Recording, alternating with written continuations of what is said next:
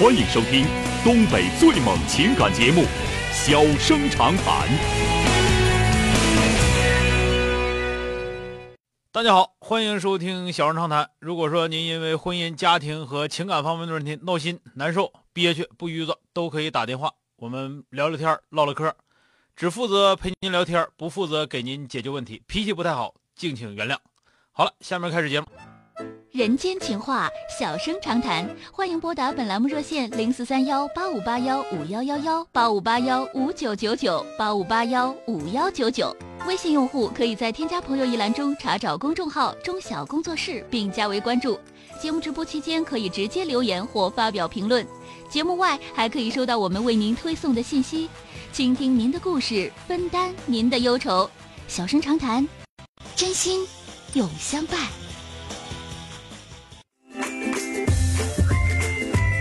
好的，我们来迎接一号线的这位朋友。喂，您好。呃，老师好，是我吗？哎，是您，电话接进来了，我是钟晓。你好，我介绍一下我的自我情况。我是嗯，我在美国念书，然后我在美国的时候听到了你的节目，为什么呢？因为我男朋友是长春人，哦，然后我在他车上的时候就听到了您的节目，然后他开长途都会听你的节目。好好好，然后谢谢谢谢啊。对对对，嗯然后我前两天刚回国，我是什么情况呢？因为我跟他在美国在一起了一年，他在美国待了五年之后，因为工作不好找，所以他后来就回到中国发展了。但是因为我还要继续在美国念书，所以我可能还要再待三年左右。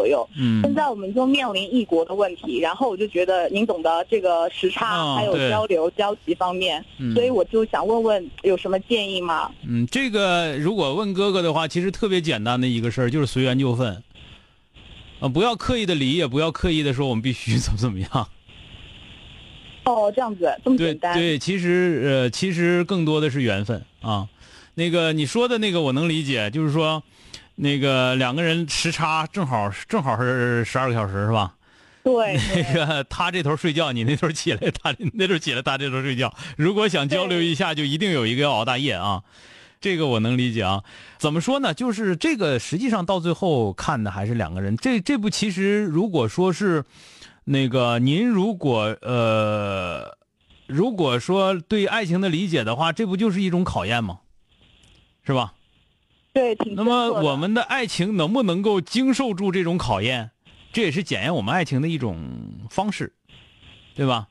因为你们需要三年的时间，这三年呢，你们肯定是聚少离多，啊，肯定是交流要少。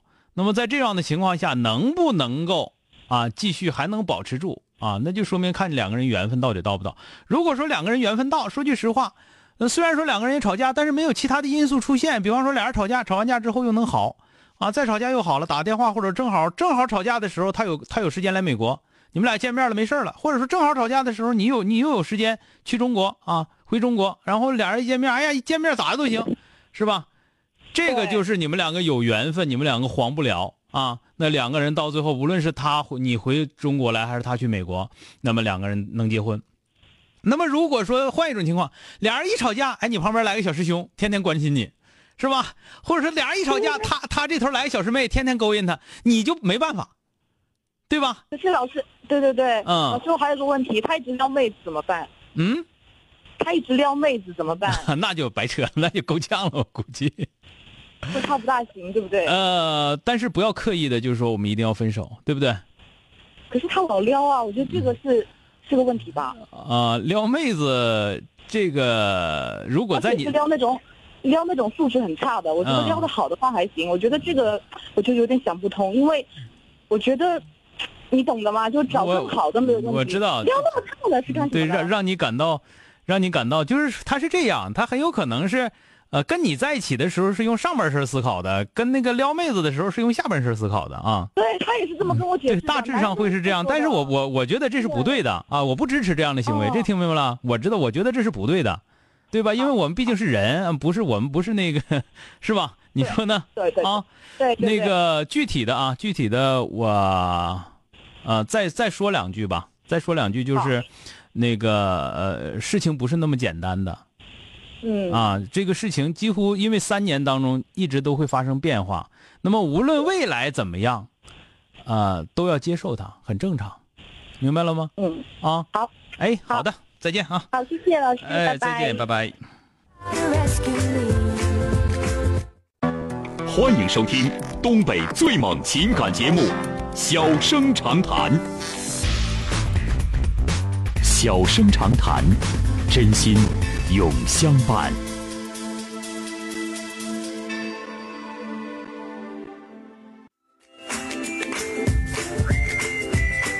来迎进打进一号线的这位女士，喂，你好，哎哎，钟晓老师，哎我哎就是我儿子这个有个就是说这个婚姻呐啊，啊就有点差，完事我也没有这啥主意，啊，我就我成天听你这个这些 你说说怎么回事儿？遇到啥事儿了？咱们说事儿啊。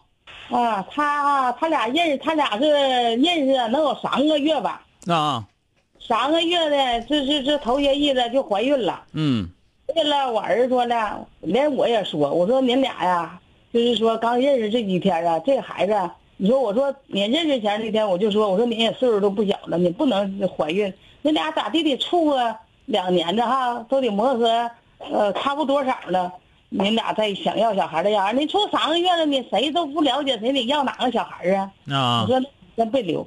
完，我儿子是离婚的，啊。这离婚他有个七岁的小孩儿，小女孩儿，啊。啊。完了，等着他俩这三个月还之间还挺好。